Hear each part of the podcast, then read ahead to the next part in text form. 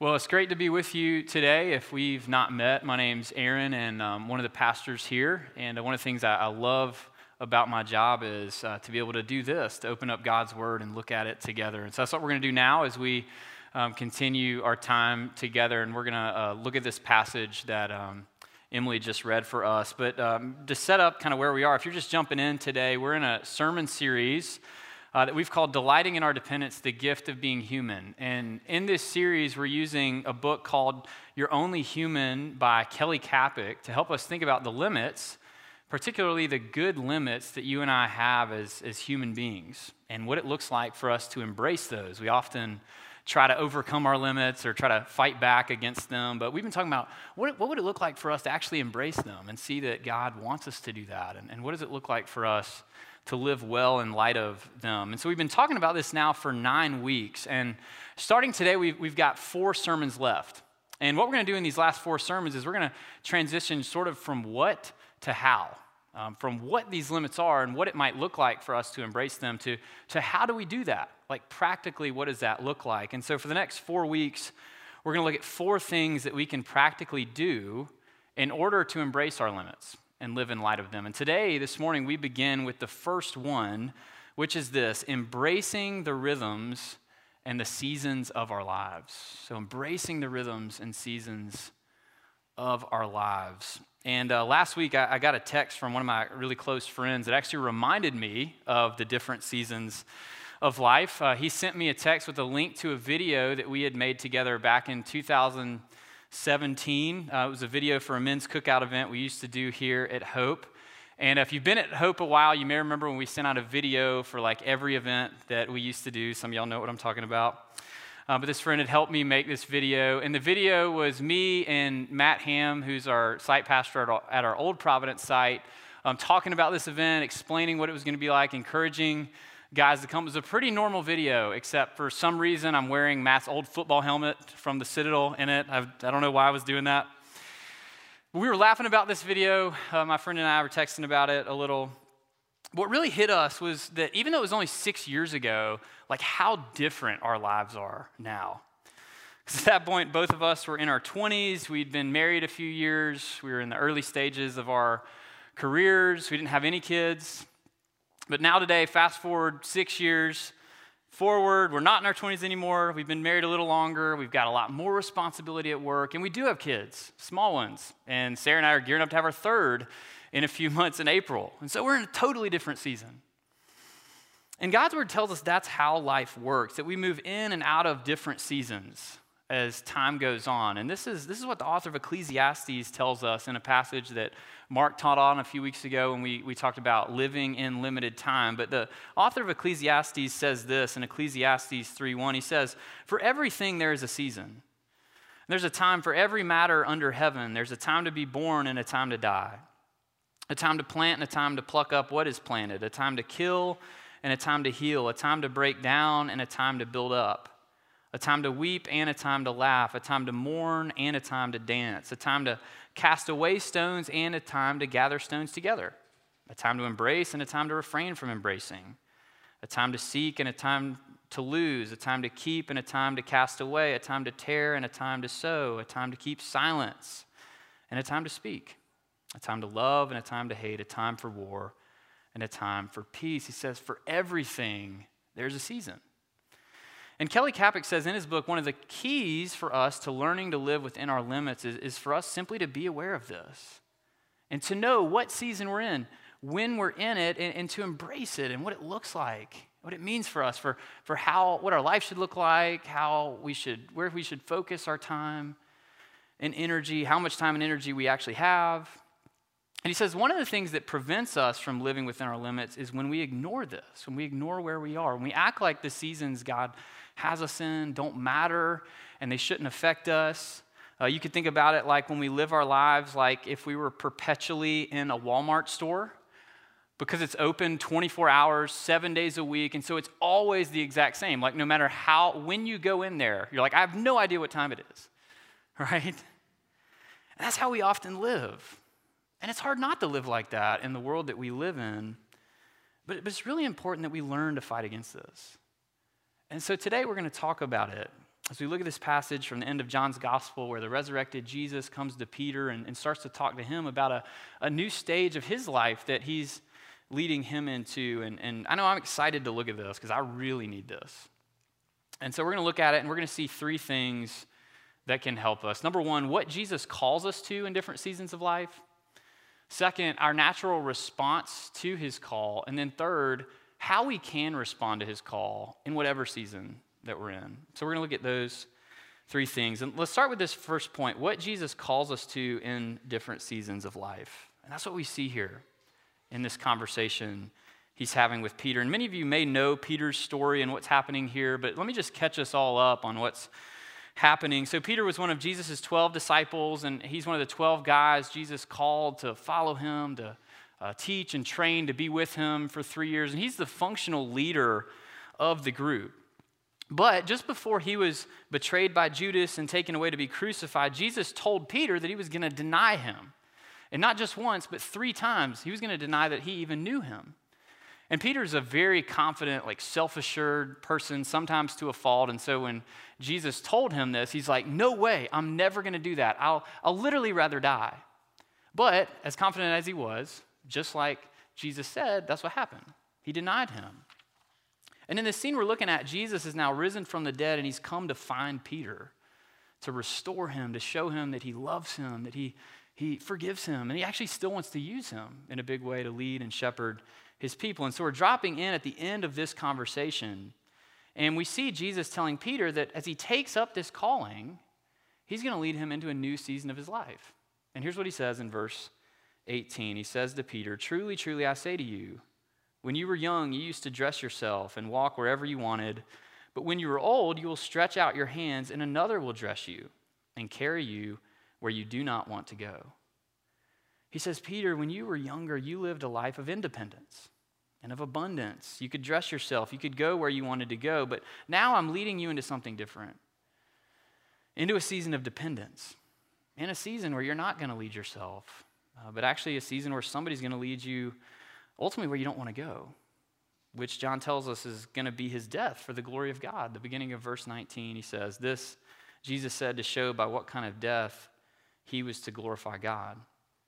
But Jesus says to Peter, He says, I'm leading you into something new. And he tells him what he wants him to do, what he's calling him to do as he leads him into this new season of life. The end of verse 19, after saying this, he said to him, Follow me.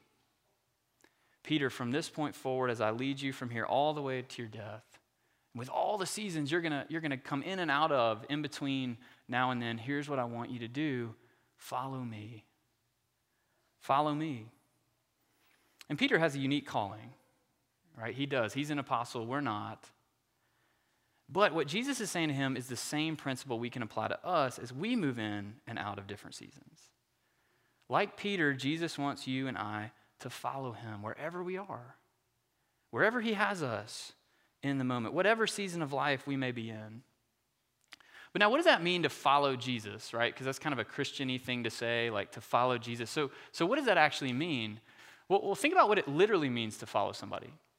So imagine you're with a group of people and you're trying to go somewhere, and, and let's imagine it, it's somewhere with a lot of people, somewhere it's super crowded, maybe a sporting event or a concert or a, crowded part of a city. And only one person in the group knows where they're going. And so they look at the whole group and they say, hey, follow me right? And so what do you do in that scenario? Well, that person gets out in front, you're behind them, and you, you look at them, right? You focus on them, and then they start moving, and you move behind them, trusting that they're going to take you where you need to go. And hopefully they actually do, right? Hopefully, hopefully they do know where they're going. And following Jesus is like that. Right? To follow him, you got to fix your eyes on him. You got to focus on him and you got to trust him with where he's leading you. And, and that's, what, that's what he's calling you and I to do in the different seasons of our lives, even the season we're in today. And I think a lot of times we have a hard time even knowing what season we're in. So, so let's slow down here for a second and just, just take a second. Let me ask you what season are you in right now? As you sit here this morning, where are you? Are you in a season of abundance? Or are you in a season of struggle? Are you in a season of joy or a season of grief? Are you in a season of busyness or things moving slowly for you? Are you a kid living at home with your parents, going to school? Are you just out of college? Have you been here a while? Are you single? Are you dating? Are you married? And if so, how's it going? Do you have any children? And if you do, how old are they? Are you in the stage where I'm in, where they're small and where it's so fun but so exhausting, uh, where every night you're like, hey, tonight's the night we're going to get back into our show. Um, but after you finish cleaning everything up and it's like 8.30, you look at each other, you're like, no, not tonight. We got to go to bed. We're so tired. And are, you are your kids older? Are they out of the house? What about your work life? How's it going? Are you, are you in a busy season there? Are you in between jobs? Are you trying to figure out what you're supposed to do with your career? What about your community and your friends? Where are you with that? Where are you today? What season of life are you in? Wherever you are, Jesus wants you to follow him there. He doesn't want you to be somewhere you're not. He doesn't want you to ignore where you are, but he wants you to trust him where he has you. He wants you to look to him so he can show you what this season means for the way you should live, for what you should do, what you shouldn't do, where you should focus the time and energy you, you have, all of the above. He says, Follow me. And so that's his call for us. But then we've got to talk about our natural response to this call because we, we, don't, we don't naturally respond to it very well. And we get to see a picture of, of the way we naturally respond in Peter as he responds to Jesus. And this is one of those times where I, I love how honest the Bible is, how real it is, how honest it is about our sin and, and brokenness. Because look at this, like right after he has this, this beautiful moment of restoration. Peter denies Jesus, and Jesus comes to find him so intentionally and restores him. And then after there's this weighty moment where he gives him this grand calling that he's about to lead him into. Look at what happens. John tells us that Peter turned and saw the disciple whom Jesus loved following them, the one who had also leaned back against him during the supper and had said, Lord, who is it that is going to betray you? And when Peter saw him, he said to Jesus, Lord, what about this man? All right, so Jesus had just told him, Follow me. Look at me, trust me with where I'm taking you. And what does Peter do? He literally turns around and looks at the guy behind him and says, What about him? And isn't that great? And not, not great because he's doing something good. This isn't a good thing to do, but great because that's exactly what we do, isn't it? It's exactly what we do. Jesus has us somewhere, He has us in a certain season, and we have such a hard time being content. And so, what do we do? Well, just like Peter, we take our eyes off of Jesus and we put them on somebody else who's in a different season. And we don't embrace where He has us. We turn around and we look at our peers, the ones who are close to us, maybe the ones from our past that we keep up with on Instagram, and, and we wish we were where they are. And it's not just our peers. We do this with our own lives too. In a sense, we turn around and we look at a, a, season we used to be in. And we're nostalgic about it. Like, gosh, I wish I could just go back to where I was then. That was so much better. Or maybe we look, look to where we thought we would be at this point in life. And it's not that we always have to be completely happy about where God has us or that Peter should have been thrilled with this calling. Jesus says, I'm going to take you where you don't want to go. God does bring us into seasons we never would have wanted or never thought we'd be in, and He doesn't expect us to be like robots, like unaffected when they're in them. Just, just read the Psalms. But the point is, we take our eyes off of Him. And what happens when we do this is exactly what happens when we're, we're trying to follow somebody in a crowded place and we take our eyes off of them. We get lost.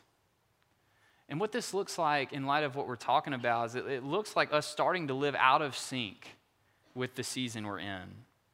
And so we set goals and we have ex- expectations for ourselves that don't match up with where we are. No matter what's going on with us, we try to be it all, we try to do it all, we try to have it all. And then we experience shame and frustration because we can't. And so we look in the mirror or we lay our head down on the pillow at night, and instead of hearing God's voice of compassion, we hear our own voice of condemnation. Right? Like, I, I can't believe how little I got done today. Like, oh, I was such a bad friend. I never responded to that text message. Like, I'm, I'm, I'm so frustrated. I, I, still haven't finished that project at work I was supposed to finish last week. And, and when I got home this afternoon, the whole time I was with my family, like, that's all I was thinking about. And that, that describes where I am right now so much of the time. Because I don't want to submit to where God has me. I don't want to submit to my humanity, to the limits I have. I want to live well in the stage that I'm in, but I also still expect to be able to live like I did when I was that guy with the football, football helmet on in that video six years ago, right? Except for the helmet. I can leave, I'm fine to leave that, that behind. That's okay. But I, I want to have it all, and I fight so hard to try to have it all. And I don't know what it looks like for you today. But Jesus is like, hey, why don't you just submit to where you are and follow me? Why don't you let go of this mentality that you can and that I want you to be able to do it all and, and just be the human being I made you to be where you are right now? And so the last thing we need to talk about then is how can we do that? How can we respond to this call Jesus gives us in whatever season of life we're in? Well, it's not something that, that's obvious here in the text, but there is something really helpful here in verse 22. When Jesus responds to Peter after he turns around and looks back at John, who's the guy that is unnamed, but that's who he's looking at. And so, verse 21 again Peter saw him, saw John, he said to Jesus, Lord, what about this man? And Jesus said to him, If it is my will that he remain until I come, what is that to you? You follow me. And so he tells them, hey, don't worry about him. You follow me. But the thing that's encouraged me this week as I've looked at this is this little phrase he says here my will. If it's my will that he does this. And what's encouraged me so much is, is thinking about this and, and what he's saying here. Because he's saying to Peter, Peter, I, I've got a very specific will for John. Just like I've got a very specific will for you, one that I'm personally invested in. And where I have you is my will for you. And I want you to think about that. When you think about what God is doing in your life, how do you think about it? And what I mean is, does, does it seem generic? Or does it seem personal? Like, do you think Jesus could say that about you? I've got a will for you. This is my will for you. And the season you're in today is, is a part of that. But it's not only that he has a personal, specific will for us, it's the heart behind the will. And, and what do I mean by that? Well, do you know that, that Jesus has done exactly what he's calling us to do, what he's talking about here? Because when he came and lived as a human, human being on earth, he did exactly what he's telling Peter to do in this passage and exactly what he's telling us to do. He trusted God. He submitted to him in every season of his life. From the time he was born through every season growing up. Luke, in Luke 2, the only account we have of Jesus when he wasn't either a, a baby or a fully grown adult, when he's 12 years old, Luke tells us this in Luke 2:52 that Jesus increased in wisdom and in stature and in favor with God and man. Like Jesus grew. He was always submitting to the seasons God had him in, to his will. And then as an adult, he told his disciples in John 4:34, it's literally my food to do the will of him who sent me and to accomplish his work. So he always did this. Jesus was always about the will of his Father. But where did that will lead him?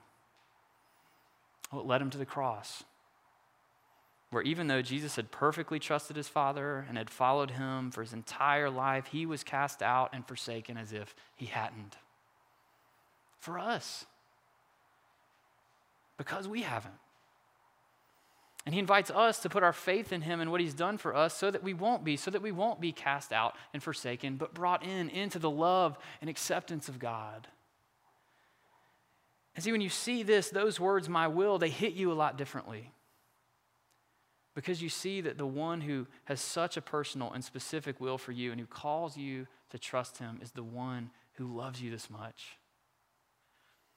And you can start to see that God's not working generically in your life, but he's working very intimately and very personally. And you can start to see that what he's doing is he's writing a story. He's writing this grand and epic story to help you know and believe this. And this is what Dan Allender talks about in the quote that's on the front of your bulletin in his book, To Be Told, which is all about story. He says that, that God is not merely the creator of our life, He is also the author of our life. And he writes each person's life to reveal his divine story. There has never been, nor ever will be, another life like mine or like yours. Just as there's only one face and name like mine, there's only one story like mine. And God writes the story of my life to make something known about himself, the one who wrote me. And the same is true for you. Your life and mine not only reveal who we are, but they also help reveal who God is. So, what would it look like for you to start seeing your life this way? What would it look like for you to start seeing the seasons of your life this way? as just parts of a, of a bigger whole, as chapters in a greater story with, with this author writing it. See, when you see that, what can happen is you can start to submit where Jesus has you, to follow him where you are. But more than that, it's not only that you can submit, but you can start to be filled with a, a curiosity and a wonder. Not just, okay, Lord, I, I guess I'll trust you there sort of begrudgingly. But Lord, what are you doing? What are you trying to teach me? What are you, what are you trying to do in me right now? What are, you, what are you trying to give me? Like for me personally, in the season I'm in right now, what, what are you trying to teach me about letting go? About experiencing you in, in the chaos as much as experiencing you in the quiet? What are you teaching me about learning to, to deny myself and, and be, become more of a servant? We can start to see it this way. Look at our lives like this, and whether it's a year or a month or a day, we can, we can start to open our hands and live like this and embrace where we are and trust Him as He leads us. In the first part of the Lord of the Rings, the, the Fellowship of the Ring, there's this, this great scene where Sam and Frodo are, are kind of, they're, they're into the, this journey they're on that they never expected to be on, and, and they're, just moment where they're talking about it. They're kind of reflecting on where they are. They've been caught up in this, this big story that's bigger than they could have ever imagined just a, a, short time earlier when they were just hobbits living in the Shire. And they've got this great conversation where Sam says this to Frodo. He says, Sam, I, Sam says, I wonder what sort of tale we've fallen into. I wonder, replied Frodo, but I don't know. And that's the way of a real tale. Take anyone that you're fond of. You may know or guess what kind of tale it is happy ending or sad ending. But the people in it don't know, and you don't want them to. And I love that. Because when Jesus calls you and me to follow him, he calls us into something like that a real tale, a story that's going to take us in and out of all kinds of different seasons of life. And our job isn't to figure it out. It's not try to, to try to be and do everything in all those seasons. It's just to keep our eyes fixed on Him and simply to be where we are. And so, wherever you are this morning, whatever your season, season you're in today, uh, if you want to be human, if you want to learn to, to live within the limits God has given you and flourish within them, this is one of the keys in the season you're in today to follow Him. Let's pray. Lord Jesus, thank you uh, for this call. Um, thank you that we can know that you are writing our stories, Lord, and that you are doing more than we can imagine. And we confess that's really hard to believe. And so we ask that uh, you would help us to believe it. Give us the faith um, to see our lives this way. Uh, Lord, the humility to submit to where you have us, um, and the joy of knowing um, that you're what you're doing is you're, you're giving us something. You're giving us yourself. You're revealing uh, more and more of who you are to us in just the ways that we need where we are. And so ask you continue to do that and um, again, open our eyes and hearts to believe it and see it. I ask in Jesus' name, amen.